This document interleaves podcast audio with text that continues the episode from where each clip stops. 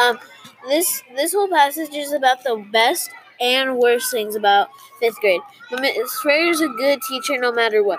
There are many good things about fifth grade, but I picked one of my favorites, and I think you'll like it too. The best part of fifth grade is free seating because you get to spend time with um, spend more time with your friends. You also get to work with your friends on pro- with projects. It's more fun being with your friends. Um, sitting near my friends is so much better than sitting near someone is hard to communicate with. Then, uh, with your friends, it makes it work more e- uh, more fun than being near someone else. I love to work with my friends, and I think they like to work with me. The work becomes so easy when I work with my friends. It makes the work more fun. I if you like to be with your friends, fifth grade's the place. The, the place. Enjoy it. But there are also bad parts of fifth grade, and that's the math test, and that is really bad.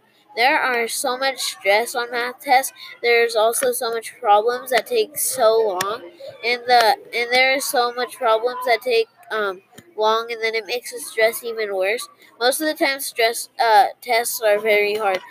When I take my math test, I have a lot of stress on me, and it makes the test feel longer. And with a lot of problems, the stress gets worse, and that makes the whole thing a lot worse.